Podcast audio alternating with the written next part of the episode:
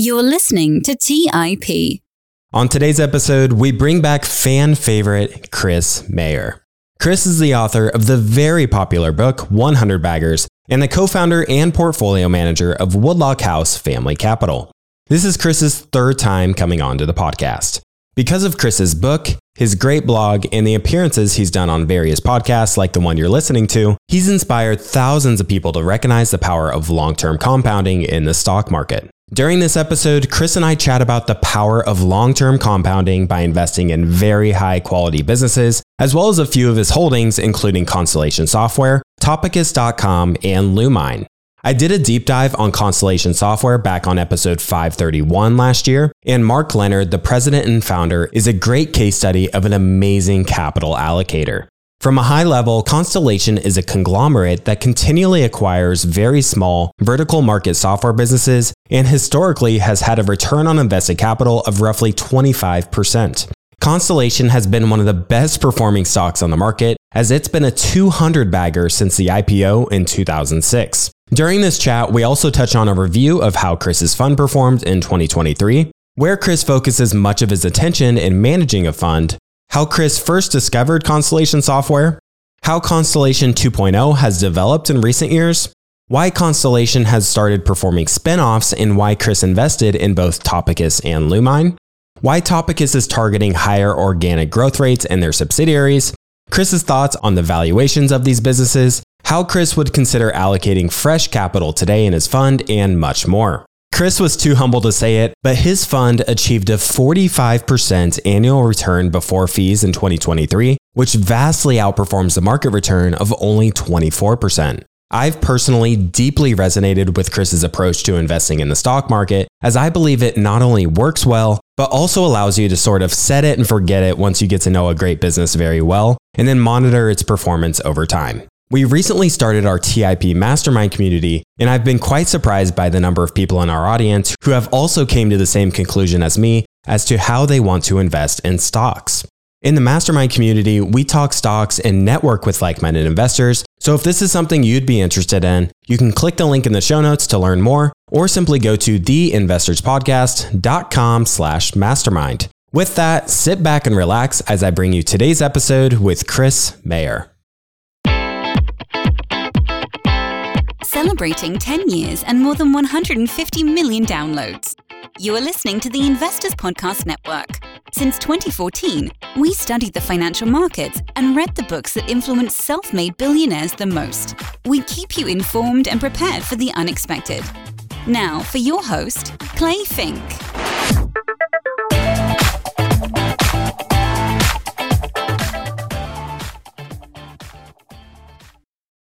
Welcome to the Investors Podcast. I'm your host, Clay Fink, and today I'm thrilled to bring back Chris Mayer. Chris, it's always great chatting with you on the show. Yeah, great to be back with you, Clay. It's going to be a good one, I think. During this episode, I wanted to particularly talk about Constellation Software, Topicus, and Lumine. But before we get to that, Chris, I just want to start this by just saying congratulations. Uh, you shared with your audience that you had your best annual return since you started your fund in 2023. Uh, you had your best returns in 2023 since you started your fund, and you managed not to sell any of your holdings during the year. And I think back to our last chat, you had mentioned you only sold one holding in 2022. So making progress on the the little you had left to go. And I don't think uh, too many fund managers can say that they had zero turnover throughout a year. So I just really admire your ability to stick with the names you find and give them plenty of room to run. So you can take this in any direction you'd like, but I just wanted to give you an opportunity to share some of your thoughts and reflections from 2023. Yeah, I mean, 2023, you know, you know you're having a good year when your worst performer is up 19% for the year. That was Heico A, but I had a couple that were up about 80%. I'm Teqnion and, and Lumine, which we'll talk about later. We're both big winners. You know, I think Copart was up 60%. Constellation, which we're going to talk about, was up about 60%, I think. And those, these are all, you know, big chunky positions. I, I run a concentrated fund. So it's just everything uh, really came together and I've owned all these positions for a while. And it's just, uh, it's nice to see that. Other than that, I would say, um, yeah, I didn't sell anything, which was interesting. And I didn't, you know, I had some inflows. So I had uh, some chances to do some things. And I had really two moves during the year that I made, and they were both very impactful. One was adding a lot to Lumine, which again, we'll, we'll talk about, and, uh, and then also adding a lot to Teqnion uh, when I had the chance. So those two worked out well. I mean, the other thing that's always I like to do is you, you go back and look, just look at the high and low and the, and the differences. And, you know, last year it was typical, even though it was a very strong year that the difference between highs and lows in a lot of names was, was quite wide, 50% or more. And it wasn't like it was just a straight line up through the year. I mean, I remember in October, I had maybe two or three positions that were negative for the year. I think maybe, you know, I can't remember specific. I think, I think Lifco might have been one of those that was actually down year to date at one point and wound up finishing, you know, plus 40 or something. So it's the lesson you get, we get every year, which is there's lots of opportunities, even just within a year, if you're patient with these things. And maybe the last thing I'll say about 2023 was it was another year where the market serves us some humble pie as far as macro forecasting goes. I mean, how much talk we had about there being recession, slowdown, and and even if you knew the results ahead of time, I'll take Old Dominion, which is a company I have in the portfolio, LTL Trucking Company. If you knew what 2023 looked like, if I gave you the financials ahead of time, you would have seen a decline in revenues and a decline in earnings per share for the year. You would for sure not thought that the stock would be up 43%, which is what it was. So, you know, again, just it's difficult to forecast on those kinds of macro variables. And that's why I, I like to just stick with, you know, really good companies that I that I know well and that are compounding capital high rates and otherwise sit back and, and let them do their thing. It's funny when I look back over the past few years, uh, some of the narratives or best love ideas you have to overcome, as Munger says. And there are two that come to mind that uh you know just starting out as a newer investor and just developing over time and overcoming some of these narratives there are two that sort of stick out to me the first is that uh, markets are mostly driven by the fed you know, it's sort of a narrative. Um, I've heard some people tell me that, you know, there's no use trying to pick individual companies because the Fed essentially just drives the entire market. And the second one I wanted to mention is that you need to own FANG stocks. I mean, this is essentially developed to the be the magnificent seven with the addition of, I think, NVIDIA and Tesla. You need to own these stocks in order to do well as an investor, maybe even outperform the market. As you mentioned, 2022, Fed raised rates, Many people were worried about a market crash, market correction, and stocks overall were down. But if you look at a lot of these great businesses, a lot of businesses that you own, you know, the drawdowns you could argue weren't really justified if you look at the actual business performance in 2022, 2023. So investors who were patient saw that opportunity ended up being rewarded handsomely like you were in 2023 with your you know one of your holdings being up over 60% and it's sort of ironic how with the benefit of hindsight what many people saw as bad things happening, all this uncertainty being around, actually ended up being a blessing. And I remember actually one of your old tweets, uh, you posted that you had added to Teqnion in late 2022 and you shared the multiple and it was like a 17. And, you know, from that purchase, you've got 100% appreciation just from the multiple expansion. So it's quite uh, interesting to think about how, you know, this noise in the markets can really keep people out of it, wait for things to become more clear. So could you talk more about that, distinguishing that signal and noise? Yeah, I mean that's important to do. I, I, think you know one thing I do is I don't uh, spend time on that macro sort of guesswork. So I mean I can't tell you how many times someone has sent me you know some kind of think piece about something or other, and you know I politely thank them and then I put that in the delete pile. I don't spend any time on that. I spend more time on my names. I mean last year I met with several CEOs, and of course then I spend time looking at new ideas, which is always fun. And so it's really where you put your attention. I, I really guard that attention carefully. And if you allow yourself to, you know, read into these narratives that people create, then uh, it makes it more difficult to make a good decision, I think. You know, another thing is just kind of habits. I don't, it's taken a long time, but I don't, I don't log into my account every day. I don't, and I try not to look at stock prices during the day. You know, I try, I usually will check in the morning, see what's going on, and then I look again at the close. But um, even that's probably too much. You know, for most people, I don't think they should probably be looking at it every day.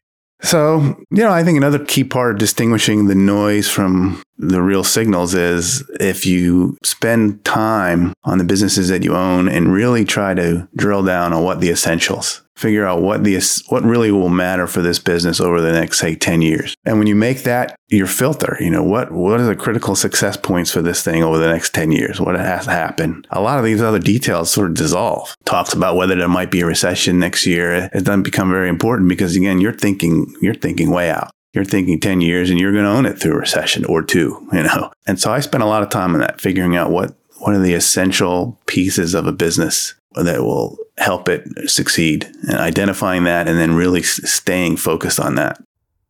And again, mentioning the Magnificent Seven and the Fang, it's probably been like a over a hundred times now. I've seen a chart where it shows the Magnificent Seven performance being way up, and then after you take those companies out of the S and P, it's just like a flat or it's like a downside. So it kind of gives this illusion to where, you know, there's only a handful of companies that deliver returns in the market, but there's plenty of names out there. But when you put some of these great companies in with all these, you know, just straight up bad companies or poor performers, you know, it, it sort of hides them.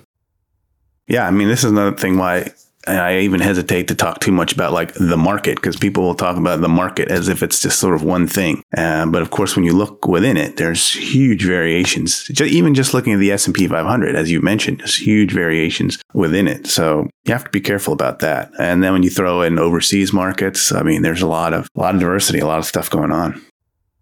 I'm also reminded. I just recently shared a book review on Willis Johnson's book, Junk to Gold.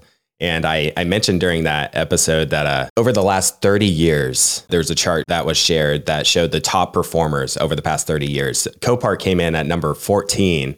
And I think so many people would be surprised that Copart did better than, you know, companies like Google and Amazon. You know, just kind of like it like defies what you would really think about how like you'd think like the Amazons of the world would be like by far the best performers, but there's these regular everyday type companies that, you know, just show up every day, compound.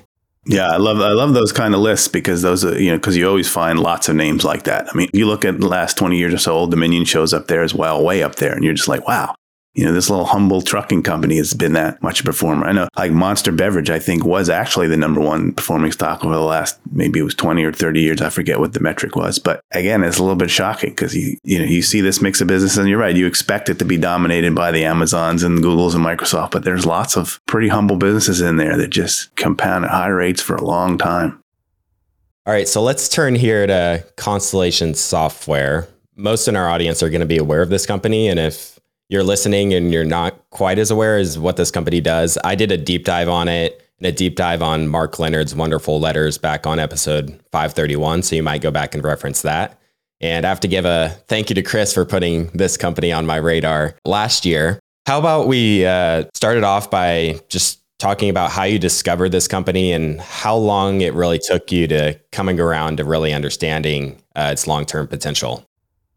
Yep, that's a good question. I'm not sure exactly when. I'm going to guess it was somewhere around maybe, I don't know, somewhere around, say, 2016 or so. And I remember being skeptical of it for a long, long while. It took years. I didn't really, I knew of it, but I didn't bother looking into it because I had such a bias at that time against a super acquisitive company like that and it was buying software companies. And I think the kind of a common area of doubt around it was, well, I guess I remember this was my thought, is they just must be buying a bunch of junky software companies and, and, you know, has no terminal value. And these things are all going to eventually be zeros. And they're just, you know, got to keep running faster and faster to keep it going. And I, I didn't really spend a lot of time on it for several years. So I would say it was probably around maybe 2019 where I got more serious and I actually sat down and read Mark Leonard's letters. And then I was like, wow, you know, this, this is worth digging into more. And so, um, yeah, so that's, I started to do a lot more work then. And shortly after became shareholder in my fund.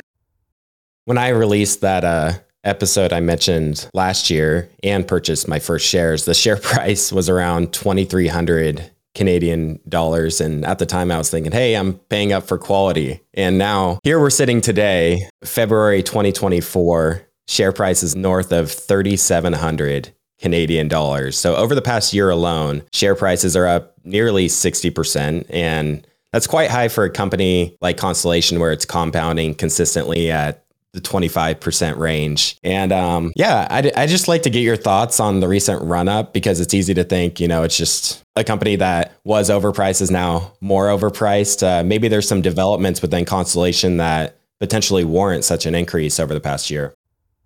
Well, I would say the big thing is I think the market has come around to the idea that Constellation has found another gear when it comes to deploying capital. So if you look at, you know, 2018, 2019, 2020, those years, they were probably spending five, six hundred million dollars in, in acquisitions, deploying capital. And then it, it's really kicked up in, in recent years. It did, you know, billion and a half, I think it was in 2021 and, and 2022 was similar. And then, uh, you know, the results we have through three quarters of last year, they were over 2 billion in, in capital deployed. So you're already through through three quarters of a year last year. They're already you know three or four times more what they did in a full year uh, just a few years ago. And so you know the market knows uh, that Constellation is deploying capital at you know high rates, and so when they deploy that much capital, it's going to be some nice growth in free cash flow. So I think that's the big one. And I think there was a narrative that started a little bit that you know, they were butting up against the limits of what they could do. And then, you know, they've just been able to put together some pretty attractive larger deals. I mean, the one last year was with uh, Optimal Blue, where they bought a business for $700 million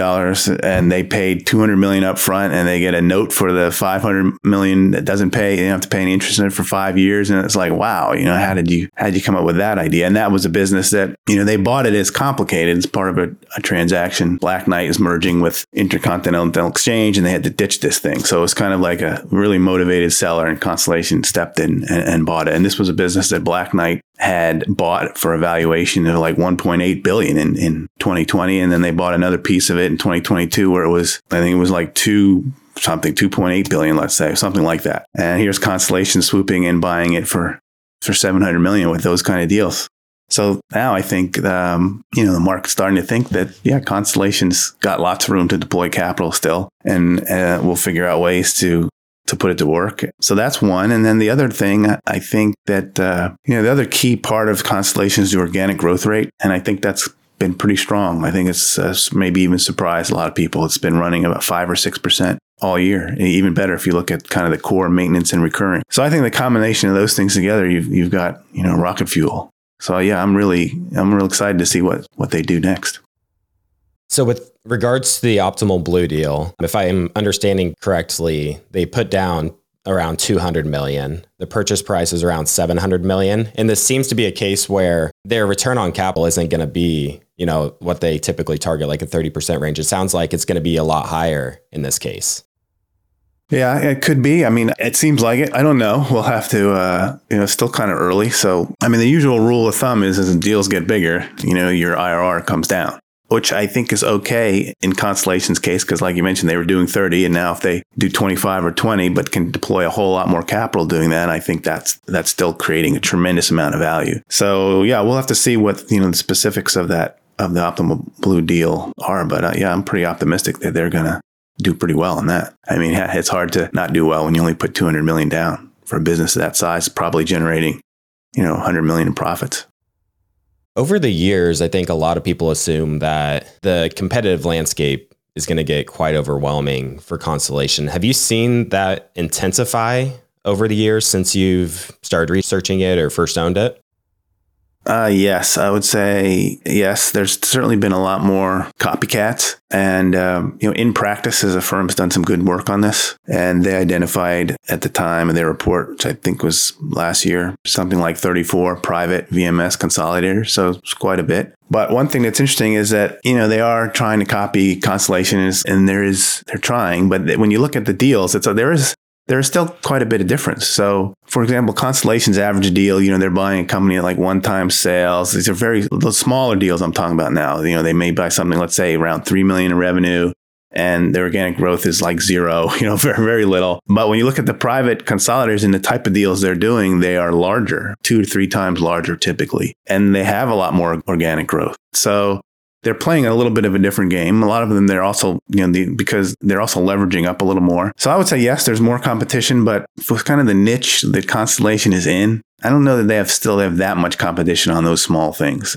So it's kind of weird. You know, I would say, yes, there's more competition, but there's still interesting nuances. And it seems like there's plenty of room to deploy capital still. And since they're getting such attractive returns on these deals, I'm sure many of these companies have options in terms of who they want to sell to. What do you think the main motivation is for them wanting to select Constellation, uh, given the attractive purchase price that Constellation is getting? Yes. So this is something I had to spend some time on to get convinced of. But, you know, there is some value in the idea that Constellation is a permanent home for these businesses. That they're not going to, you know, fold it and lay off everyone or, you know, kill the business or, or whatever. I mean, the, the owners who sell these businesses, if your goal is to sell for the top dollar, then Constellation is not likely going to be your, your buyer. But if you're more concerned about, you know, you want to have a home for your business there, then that's where Constellation has an advantage. I know that, and a lot of people are going to be skeptical about that, but I've talked to enough people to know that that is part of it. So, yeah, I mean, other than that, again, Constellation is still, you know, you are dealing with businesses where they're not, there's not a whole lot of competition for some of these where there's not a lot of organic growth and, or no, no organic growth. So Constellation may still be the best option there in those cases. Let's take a quick break and hear from today's sponsors. Today's episode is sponsored by Range Rover Sport. Range Rover leads by example with their dynamic design that rises to the occasion. It's got powerful on road performance and commanding all terrain capabilities, coupled with signature Range Rover refinement. The third generation Range Rover Sport is the most desirable, advanced, and dynamically capable one yet, redefining sporting luxury. It's got advanced cabin technologies such as active noise cancellation and cabin air purification, offering next level comfort and refinement. The purposeful cockpit light driving position sets the tone for a focused interior that promotes exhilarating driver engagement. Award winning Pivi Pro infotainment is at the heart of the experience and provides intuitive control of the vehicle systems. You can enjoy a dynamic drive and total comfort with optional 22 way adjustable, heated, and ventilated electric memory front seats with massage function. Design your Range Rover Sport at LandRoverUSA.com. That's LandRoverUSA.com. Have you ever wondered if there's an AI tool like ChatGPT specifically built for the stock market? A tool that not only aids you in your research and analysis process, but also allows for dynamic discussions? Today, I want to share such a tool with you called Meyka. Meyka is an AI powered stock research assistant now enhanced with real time stock data.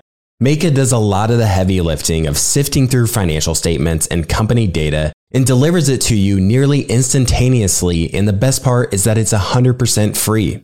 Try it out today and ask Meyka questions like What is the financial health of Microsoft? How much cash does Copart hold on its balance sheet? What is the return on invested capital of Adobe or millions of other prompts? Check it out today for free at Meyka.com. That's M E Y K A.com. The Holy Grail of Investing, the new book by Tony Robbins and co written by investing legend Christopher Zook, reveals the secrets of alternative investments like private equity, venture capital, energy, real estate, sports franchises, and more. It features exclusive insights from investing titans who collectively manage more than $500 billion, including Robert F. Smith, Vinod Khosla, Michael B. Kim, and many others.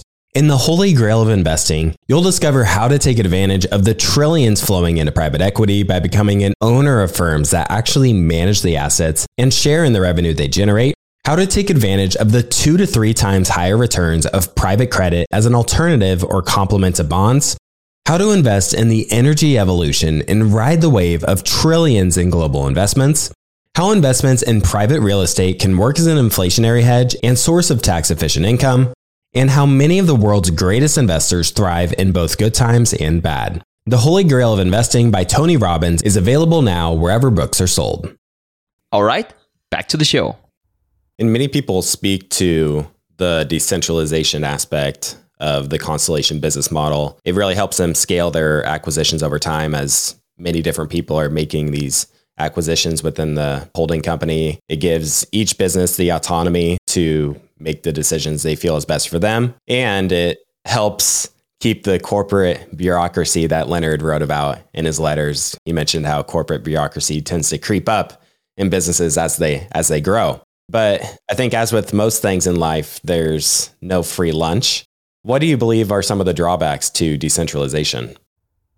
Well, first, yeah, you're right. I mean, the decentralization has been kind of a been a key thing. I think it's uh, I think it was Larry Cunningham who said that the, the genius in CSI was that the people coming up with solutions to the problems were the ones who were closest to the problems, which I liked the way that was put. And they do have this culture of, of sharing knowledge, so it, it works really well for them. Drawbacks, I would say, well, first, it might be worth pointing out that they're not all decentralized. Like Lumine is not decentralized. They have a centralized M&A team that work together in Toronto with David Nyland. So I've heard that this is not necessarily, you know, I guess you could say it's decentralized because Lumine is uh, making their own decisions rather than Constellation in HQ.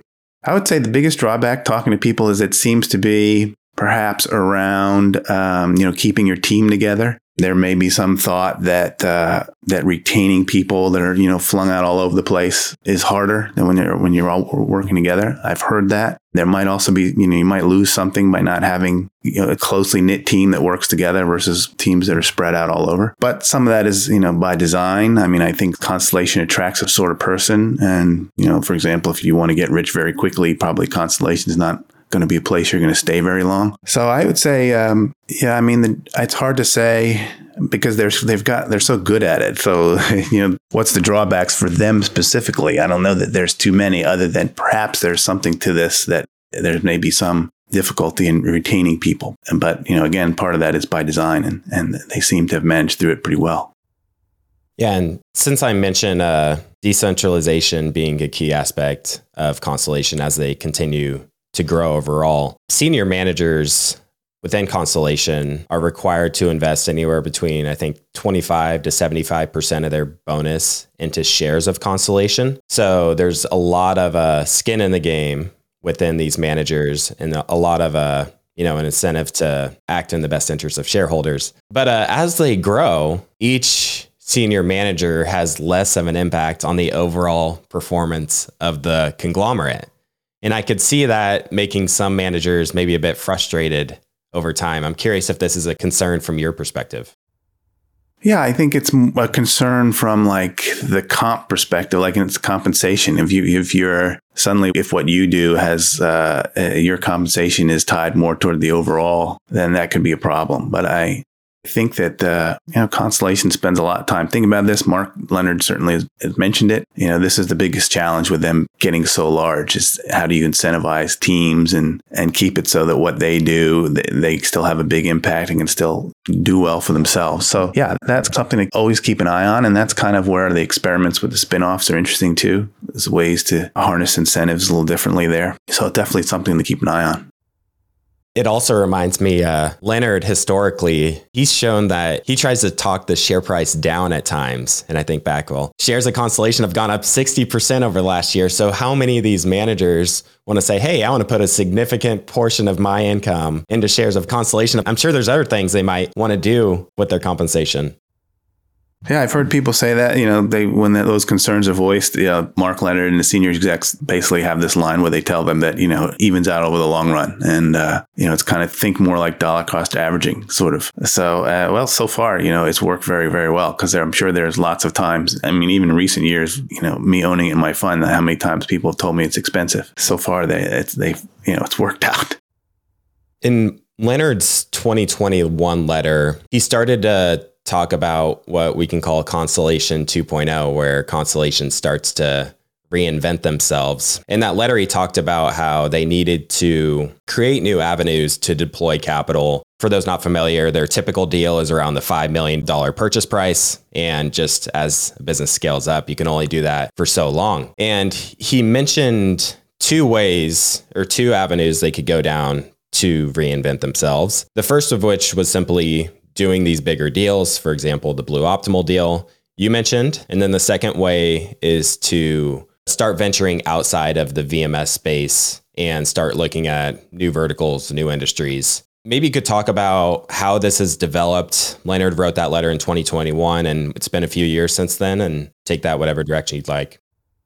Yeah, I mean, among Constellation shareholders, this is the talk. Like, what's Constellation 2.0 look like? And I think we've we've gotten a preview last year. We We've seen them deploy bigger deals and do bigger deals, more complex deals. You know, will they drift outside of VMS? I mean, I think they've already done it to a degree. I mean, I talk to people, former CSI people, and they already own companies that are not really true, you know, old VMS. They have some HMS, they have some that are more service oriented. So I think in some ways they have crept a little more into adjacent software. And then I think it was in that last letter where they he wrote about how they looked at a deal, came close to doing a deal that was oil and gas related, and where the motivation was was more taxes or something like that. I'm sure it would have been you know a, a really interesting deal, but that was you know that was certainly something beyond VMS. So so yes, I would say um, you have to be comfortable with this potential drift to be a shareholder today because I think that they will eventually do something outside of VMS in maybe a bigger way. And part of that, I mean, you just have to, you know, given their long track record, thoughtful capital allocation, you know, I feel pretty good. It's not going to be something dumb that we're going to wake up and go, gosh, why'd they do that? You know, uh, so yeah, I'm really interested to see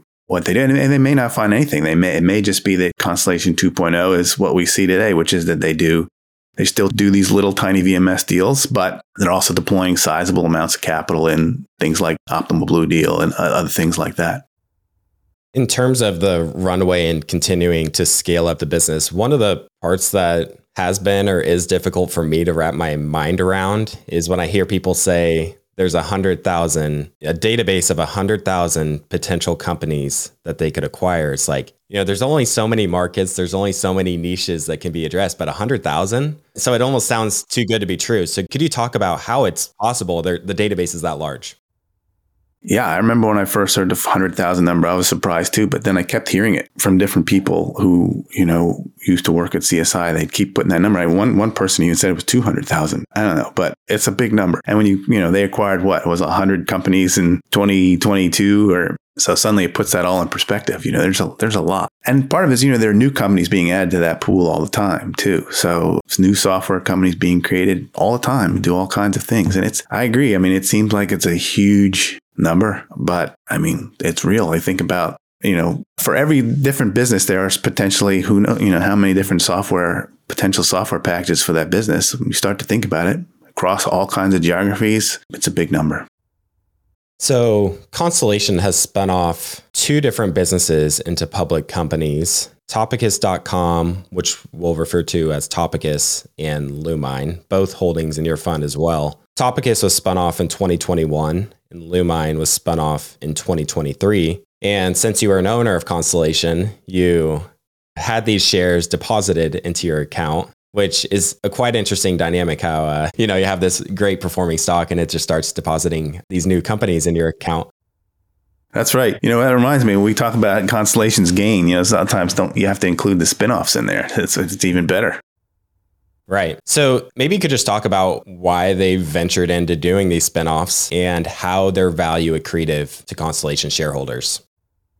Well, I mean, I think in Topicus' case, you know, it was, it was an experiment, partly an experiment with incentives like we talked about before. I think it was a natural there because Constellation also didn't own 100% of it anyway. There was the seller still owned a large block, so it was kind of a natural. And my understanding is that they were kind of their own little castle over there anyway. So, but I keep hearing people refer to it as an experiment. And to see if you know what Constellation might learn. There, there are some small some differences. Topicus' uh, organic growth rate, for example, is higher. Has traditionally been higher, and so um, I think that's part of the motivation with Topicus and and with Lumine. Maybe it was a little different because Lumine is more t- is tied to one vertical, media and communications, and that spinoff came off a transaction they did with Wide Orbit, pretty sizable transaction for that group, and it allowed the owners of Wide Orbit to kind of roll over their shares shares into this thing and probably made, made the purchase price work there. So I think uh, I've also heard that it's Lumine was an experiment in a way for uh, David Nyland to kind of run his own thing. He's the CEO of, of Lumine and he wanted to do that. So uh, those are some of the reasons I've heard. But um, there are interesting differences, and it'll be it'll be interesting to see how they kind of play out over the next five, ten years. Because Topicus is has can go across any vertical, but they're more supposed to be confined to Europe, and then Lumine is confined to one vertical, but they could go anywhere. So you have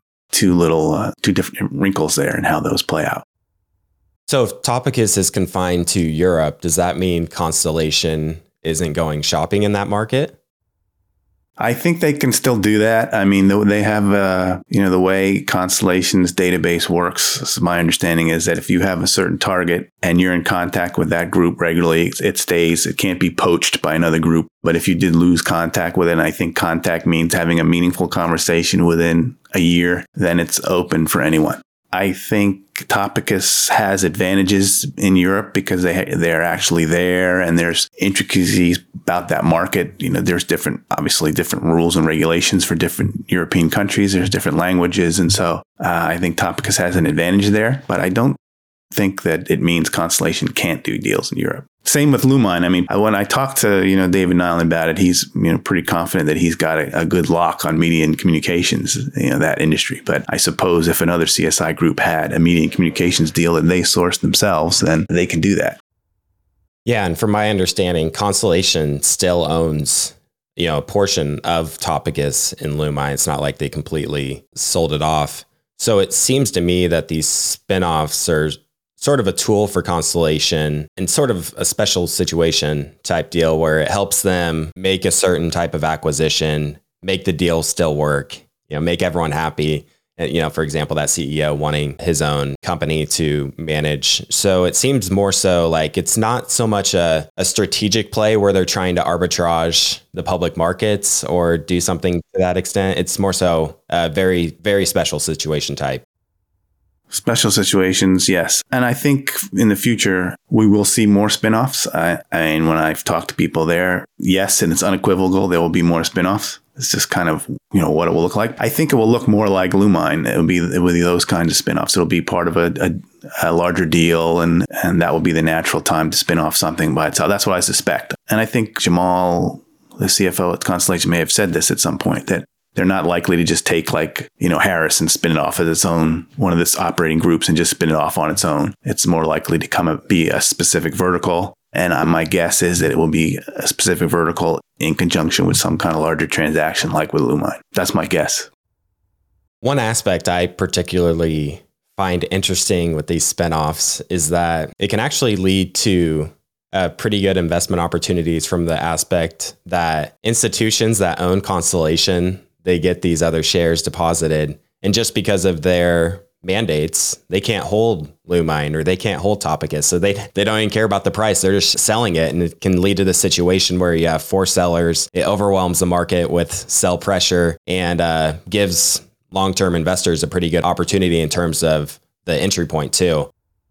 I think with Constellation, it's maybe a little different because Constellation shareholders, I think it's a little different. Like with Topicus, I don't think you saw a lot of that dumping early. And you can see it in like the volume. I remember doing this. This was, I saw the numbers might be wrong, but I did this at the time. When you looked at like the first 10 days of trading at Topicus, maybe it was like 15% of the shares traded of those shares turned over. So a lot of Constellation shareholders kept it. And because Topicus was pretty sizable even out of the gate. But Lumine, it was different. Lumine, it was like more than 50% of the shares traded hands in those first 10 days because it was a lot smaller. And so I think even some of the large, you know, Constellation shareholders were just dumping it because it was just too it was too tiny, it's too small. So I think that plays into it. You have a little bit of different dynamic that way, which makes it interesting. And with Topicus, you you know that was in 2021. I think it spun off in February. And if you remember 2021, I mean, you know, software and tech and stuff got yeah, it was very kind of a little bit frothy. And so I think that stock got kind of caught up in that wave. Um, I held it the whole time through, so I rode it all the way up. I remember at one point, and maybe I was up 140 some percent, and and then I wrote it all the way back. And eventually, I think it did touch my cost basis very briefly. So it's been a wild ride. But if you look at the overall, you know, CAGR return that I had since I bought it, it's been good. It's been decent. I've used those times to acquire more. So uh, yeah, I, I think the journey for those has been a little different. But the spinoff dynamic, I think, definitely happen more with Lumine because that started trading again. If memory serves, it was like 17 out of the gate, and over the next several weeks, it fell to like 14. You know, just think about that. And then it finished a year at over 30. So quite, quite an opportunity that was. Yeah. So you had these uh, shares of Topicus deposited on the spinoff. And of course, you could have decided to sell those shares, purchase another name in your portfolio, go back and purchase more shares of Constellation. So, uh, what was it about uh, Topicus you think that you know warranted it deserving a spot in your portfolio? Yeah, I mean, I'm intrigued by the whole thing. I mean, in some ways, we talk about Constellation 2.0.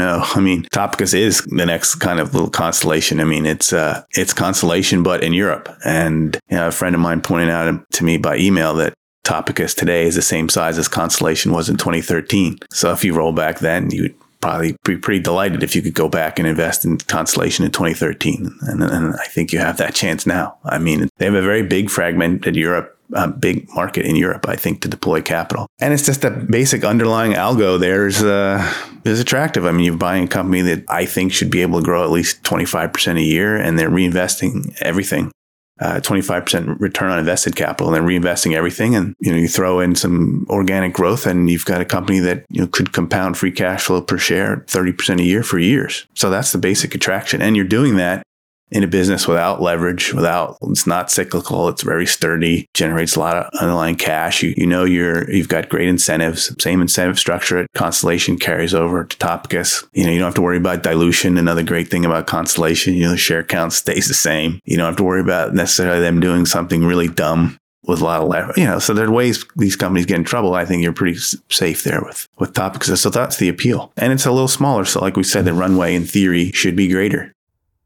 And in doing my research on Topicus, it seems that the the private equity market in Europe is less developed, which potentially leads to less competition for the likes of Topicus in terms of these acquisitions. And then another piece I thought interesting was that Europe seems to be a pretty fragmented market where you have, you know, one niche in France, another the same niche in Italy, and you have two different companies operating within that. So it's difficult for companies to uh, cross borders, I should say, or maybe more difficult than say the United States, for example. Is there anything that you maybe don't like as much with Topicus relative to uh, the other two?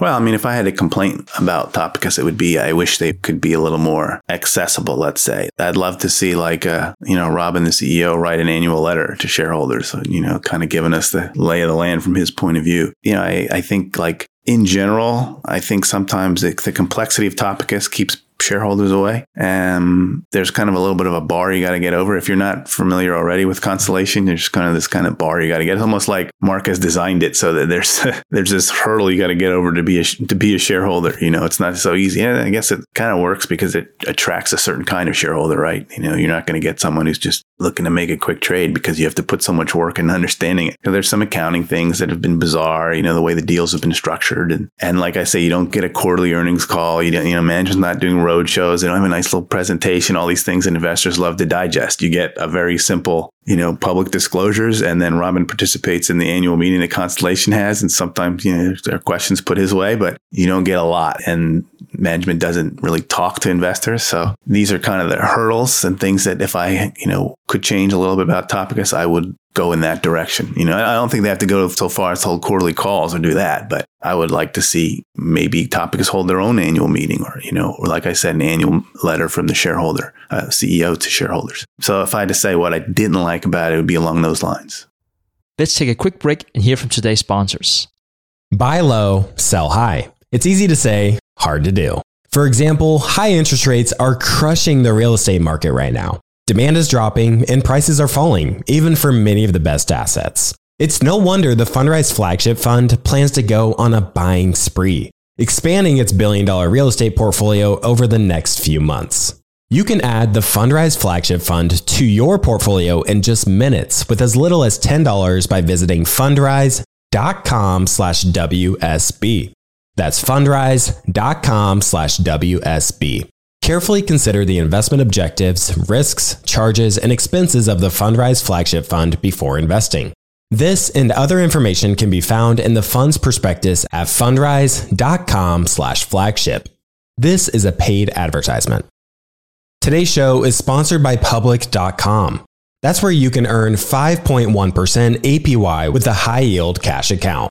While we can't say for certain it's the highest interest rate there is, we can say this. It's a higher rate than Robinhood, a higher rate than SoFi, a higher rate than Ally, a way higher rate than Bank of America and Chase, a higher rate than Citi, Wells Fargo, Discover, and it's a higher rate than American Express too. So if you want to start earning 5.1% APY on your cash, check out public.com. We can't say it's the highest interest rate, but it's pretty damn up there. This is a paid endorsement for public investing. 5.1% APY as of March 26, 2024, and is subject to change. A high yield cash account is a secondary brokerage account with public investing, member FINRA slash SIPC. Funds from this account are automatically deposited into partner banks where they earn a variable interest and are eligible for FDIC insurance. Neither public investing nor any of its affiliates is a bank. US only. Learn more at public.com slash disclosures slash high dash yield dash account. As many of you know, I love studying businesses and networking with business owners. The more I've studied businesses, the more I've realized that starting and scaling your business is easier than ever because of companies like Shopify. Did you know that Shopify powers 10% of all e commerce in the US? Shopify is the global force behind Allbirds, Rothy's, and Brooklinen, and millions of other entrepreneurs of every size across 175 countries. Shopify is the global commerce platform that helps you sell at every stage of your business, from their all in one e commerce platform to their in person POS system. Wherever and whatever you're selling, Shopify's got you covered. Shopify even helps you turn browsers into buyers with the internet's best converting checkout up to 36% better compared to other leading commerce platforms. What I personally love about Shopify is that it's the turnkey solution to kickstart and grow your business, and they are totally committed to giving you the necessary tools to succeed as a business owner. Plus, they have an award winning customer support team there to help you every step of the way. Because businesses that grow, grow with Shopify. Sign up for a $1 per month trial period at Shopify dot com slash WSB. That's all lowercase. Go to shopify.com slash WSB now to grow your business no matter what stage you're in. That's shopify.com slash WSB. All right, back to the show. What's also quite interesting about Topicus is the organic growth rates being higher of the companies they're purchasing. Is this a strategic play in terms of the European market, or why do you think they're uh, approaching it a bit differently of looking for higher organic growth? Yeah, I mean, this part of the original appeal of Topicus is that they had this higher organic growth, and it, it is higher. I mean, it's probably run like you know six to eight percent and higher when you look at yeah, it's higher six to eight. And I would say like the maintenance recurring, the key piece is probably eight to nine, and I think in third quarter it hit eleven. So I mean, it's the model works better. It's easier when you have that organic growth, right? It's just kind of the math. It makes it easier to compound when you already start with your base assets are going 10% a year or whatever. So that's always been part of the appeal. And why that is, you know, I think that's, I think Mark Leonard's talked about that. It's one of the things they want to learn more from Topicus, how they achieve that organic growth. I think it comes down to being focused on it. You know, we've talked already a lot about incentives on this interview, but from my understanding is Constellation's incentives, you get paid for, you know, deploying capital, making deals. And at least traditionally, you haven't been so much paid to create organic growth because create organic growth requires attention and expense. And that's, and when you look at it, it's maybe not the best focus for that management team. But Topicus has figured out a way to way to do it. So it'll be interesting to see if they can keep that up and if some of that knowledge base transfers over to Constellation. I think maybe some of it has. I would be curious to hear what Mark says on that because the Constellation's organic growth, as we've talked about earlier, has, has I think been pretty strong, stronger than most people would probably have guessed. You know, five percent plus in the last few quarters of last year.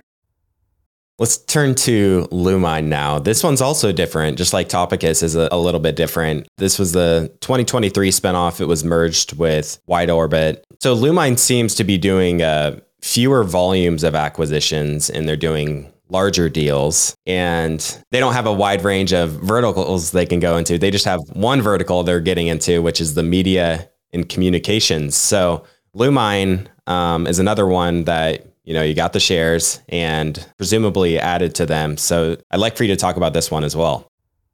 Yeah, I mean, when I first looked at Lumine, I I remember talking to you know David Nyland, the CEO, and he you know kind of trying to suss out what the differences would be, how Lumine would be different maybe than Constellation. And one of the things that appealed to me about it was this idea that Lumine would do would be have a heavier weight or tilt towards carve outs. I know that's not the technical definition of a carve out what they're doing, but that's the kind of language they use is when they buy a, a subsidiary, you know, kind of an orphan from a much larger company, like they did with Nokia. Uh, and that was the deal that really put rocket fuel in the, in the share price at the end of the year there last year. So I like that. And I like that because there's a lot less competition to do that. There's a lot more technical skills and things involved in doing those kinds of deals. So there's not as much competition. And so I thought that that would also yield uh, lead to high returns. And uh, David and his team have done this, so they've you know, they know what to do. So actually, the way it's played out is kind of the way I thought it might, which is you wouldn't see deals for a little while, and then all of a sudden they would they would do something kind of sizable and interesting. And I think that's that's kind of what we should expect from Lumine. So it's it's really interesting because it's again, it's Constellation. You know, it has the same incentives and, you know, the reporting is the same. So it's very similar. It feels familiar. But then they have this different tilt or bent. You know, they have the specific vertical, larger deals, carve outs. I think that's very attractive. And they have a lot of uh, room. You know, one, one of the things I've heard sometimes when I talk to people about Lumine earlier is they're like, yeah, well, you know, it seems like it's confined to one vertical and not as attractive, but it's an enormous vertical. And when you talk to them, David, about what kind of pipeline they have, I mean, they talk, we're talking about low thousands is their pipeline. And uh, they're in touch with companies in the low hundreds. So again, this is a Lumine owns what uh, less than 30 businesses today. So a lot of room, a lot of space to grow. And so um, I thought it was a really appealing setup and worth having a, uh, its own real estate in the portfolio. With that spinoff in the acquisition of Wide Orbit, they paid $497 million. And from what I've researched or picked up, it seems like they paid around 11 to 12 times EBIT, which doesn't seem like Constellation to pay that sort of multiple, but it does have a strong organic growth rate. In 2021, its organic growth was uh, 10%. Have you thought about whether they've taken a lower hurdle rate in this deal, or what have you found on this front?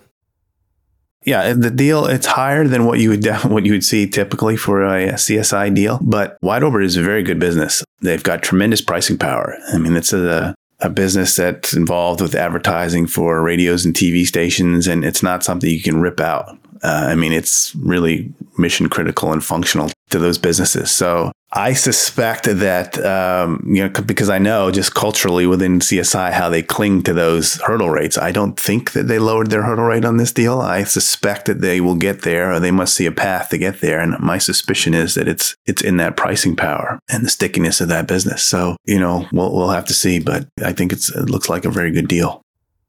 And I could see one potential advantage for Lumine is the potential synergies within the subsidiaries. I had uh, found some notes that one company that sold to Lumine did so so they could learn operational best practices, meet industry peers, and uh, look at natural synergies and complementary product offerings. So this seems to not be as big of a priority for the Constellation software Topicus, but maybe more so uh, an opportunity for Lumine. Yeah, could be. I mean, I also think you know, you look at media and communications and it's, there's a lot of these older media and communications that are not really growing. And so in that sense, it's a very target rich environment for a CSI type mentality to come in and, and redeploy those cash flows. So I think that's part of the appeal there as well. You know, the other interesting thing is about Lumine is uh, that David Nyland and his team, they have sourced all their own deals at least, you know, up to the time when I talked to them, maybe the last couple deals, maybe this isn't true. But I mean, I think there's quite a bit of talent in that team also that I think plays into it. In Lumine is generally doing uh, deals that are a bit larger. Uh, do you expect the return on capital to be similar for them? Yeah, I mean, you know, this is another thing where you know, again, like we talked about before, the larger deals in theory are going to have lower IRR. So, but you know, Lumine are doing these sort of quirky one-off deals, so it may surprise us. I mean, we'll have to wait and see.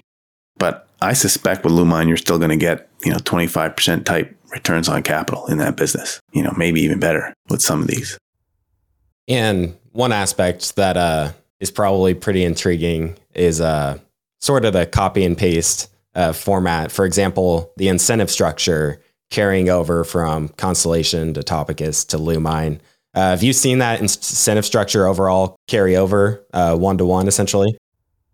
Yep, it's the same, and you know that's part of the big appeal too. So you know, they're not handing out stock options, and um, comp is the same. So it's something like you know seventy five percent of the CEO's bonus is used to purchase shares, and then those shares are locked up for you know three to five years. So I've always really liked that about Constellation. When I think about you know incentive structure in my portfolio companies, Constellation is the, the number one, the gold standard, and then the spinoffs are the same. So yeah, that's a big part of the appeal that's exactly the kind of things we they focus on, are the kind of things we focus on as investors, which is you know returns on capital and growth, and that's what we want.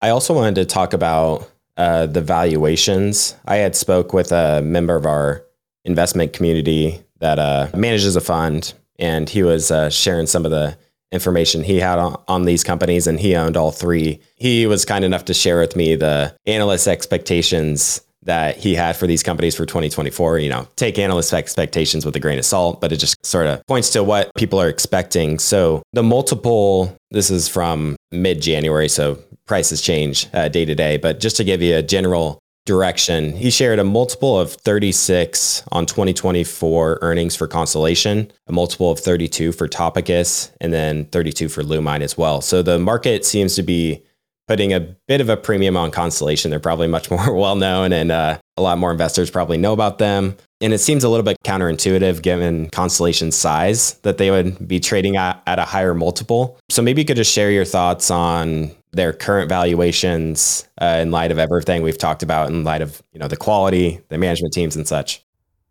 Well, I mean, taking those numbers at face value is 36 and 32. To me, that's kind of in the realm of the error, rounding error. So I, I don't know that, would be that much different. I also think that if you're if you're a long term investor in these, then you know the exact multiple maybe will fade in importance a little bit. And the way I think about it is, I always think about things kind of like 10 year commitments. You know, you look out, and you know the basic math of it is if it's 25 percent. Let's just say if it's 25 percent CAGR over 10 years, uh, that's 9x. You know, think about that. 9x.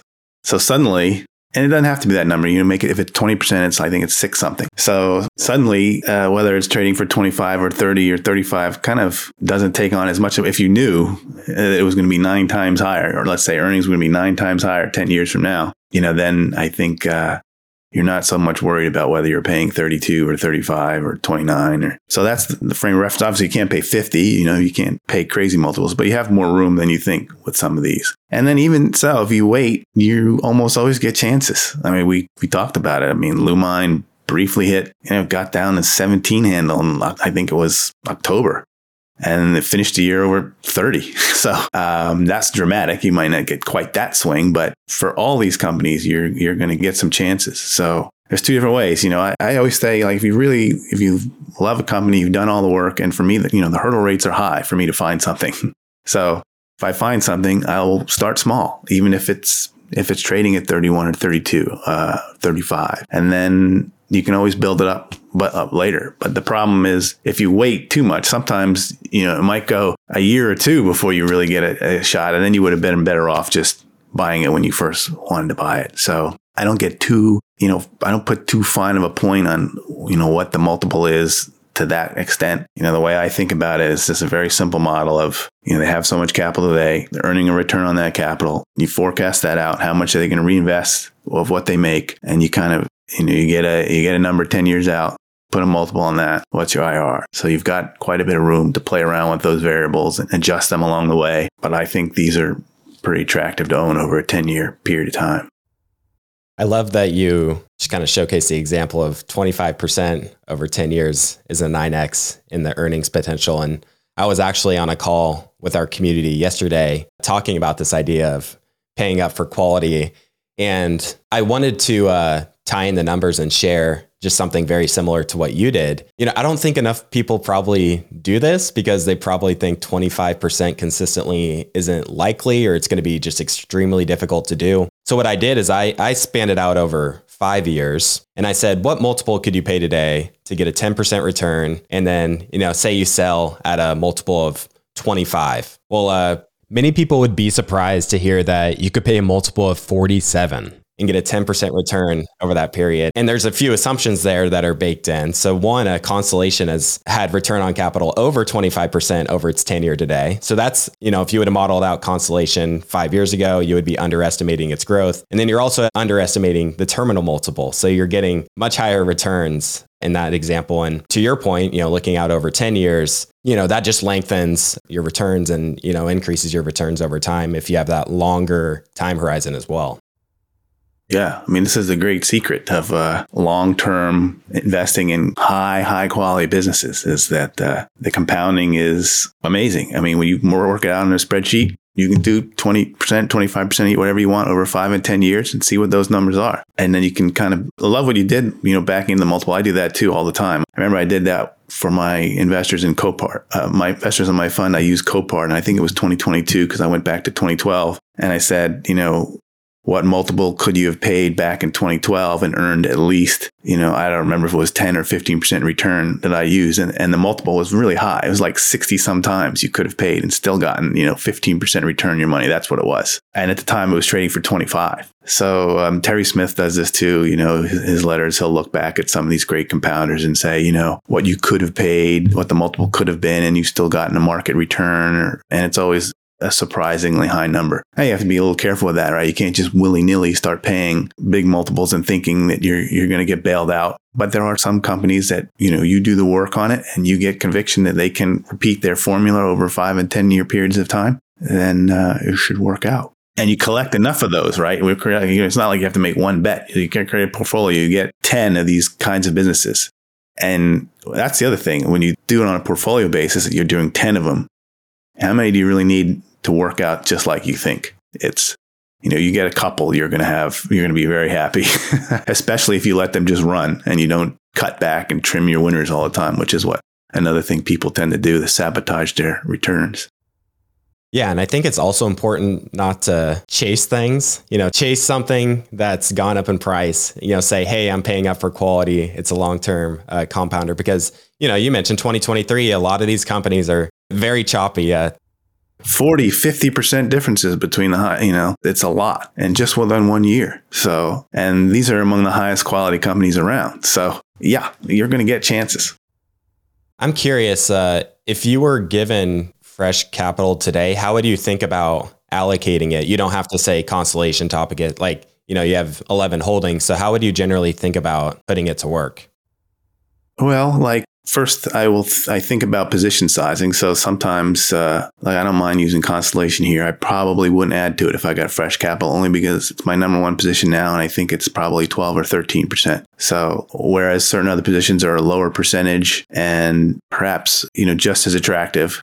So uh, some of it is you know position sizing kind of guides where that fresh capital goes, but then also um, looking out on that sort of 10 year model that we looked at, where, where's the most attract, attractive a place to put it. And there's always, you know, a couple that always that stand out as obvious places that I would put it that are well below kind of my thresholds on position sizing because there's some guardrails that I put in place for myself. You know, I don't like to necessarily push anything above 10% with capital. I'm perfectly happy letting it compound and if you know, gets to a bigger number, great. Totally willing to do that. But as I get inflows, I don't like to push things above 10. So my positions tend to be kind of right now because the fund's still relatively young. It's only five years. The span between kind of these positions are like, you know, eight to 12, kind of in that range. It's not like I have three, 15%, 20% position, and then I have four or five, 3% positions. I don't have that. So to answer your question, I mean, that's the way I would think about it. First, just kind of looking at the position sizing and then kind of gauging attractiveness from there. And then, you know, uh, it doesn't bother me to hold cash for a while. If I, you know, sit on cash for five or six months while I think about it, um, it's okay. When I look at the stock chart for Constellation, I can't help but draw parallels to something like uh, Microsoft in 1999. Um, I think Microsoft is like a 60 PE or something. I mentioned a uh, forward multiple for Constellation of 36. Is there ever a point where you'd trim it back if it you know became too big of a position in the portfolio or the valuation felt a little bit uncomfortable? Well, as a general rule, I don't trim. So it would have to be like really egregious. So that's number one. And even then, I mean, Topicus, you could argue, got pretty egregious in 2021. I never sold it, but that's also because I didn't necessarily have anything else that I was pounding on my, you know, anything else that I was really wanting to buy. So, you know, sometimes it's dictated by what other opportunities there are. If I had something today that was like screaming by that I have to own, you know, I'd have to give some hard thought to whether whether I wanted to trim something else or where I would get the capital because right now I'm I'm fully invested and I've been fully invested for a while. I mean, cash is less than 1%. So it's not like I have room to do anything right now other than sell something first. So all these considerations come into play. But in the general rule, I think the source of outperformance comes from an investor's willingness to let something become a bigger part of their portfolio, let them really ride those winners. And if you do get something that you know, the ideal would be you get something that sort of takes over, you know, you, and you look at it and it's 20, 25% of your portfolio and it's just kind of gone up 20x and you're, you're delighted, you know. So that's kind of how I think about it.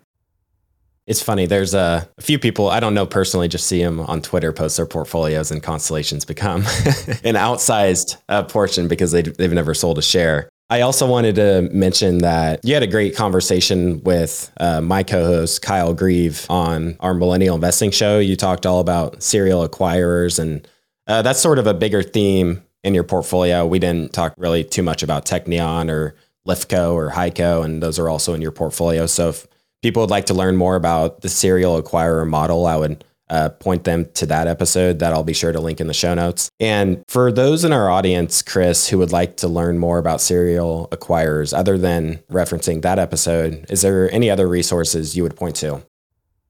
My friends at In Practice have done a lot of good work on the serial acquirers. That's a paid subscription, but they have a lot of stuff on all the names we've talked about, serial acquirers. So that would be one. Definitely recommend that. You know, there's a free site called acquirers.com. You can check that out. There's a I think there's a free book there that gives kind of a overview of the serial acquire model. Uh, so I'd recommend that. You know, my friend over at uh, Oddbjorn over at REQ Capital, they've just released within the last, what was it, couple months, a huge mammoth 300 page slide deck on uh, serial acquirers. Um, I'd so definitely recommend that. So yeah, those are, those should definitely, uh, that's enough to chew on for anybody there. I would say those things start there. Wonderful. Well, uh, Chris, always enjoy having you on the show. Feels like such a privilege to have an opportunity to chat with you and sort of pick your brain on some of these things. Uh, I want to give you a final handoff for those in the audience who want to learn more about you and what you're up to do. Please point them to any resources you'd like.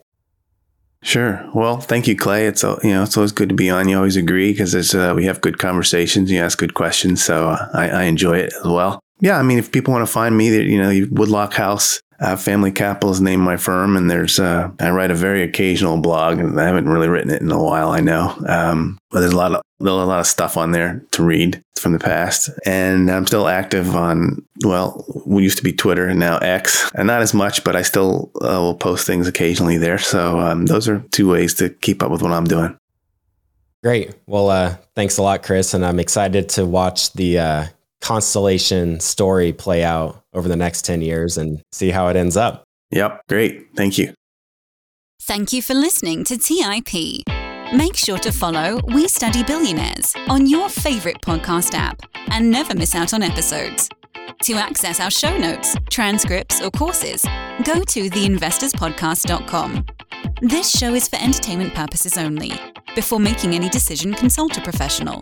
This show is copyrighted by the Investors Podcast Network. Written permission must be granted before syndication or rebroadcasting.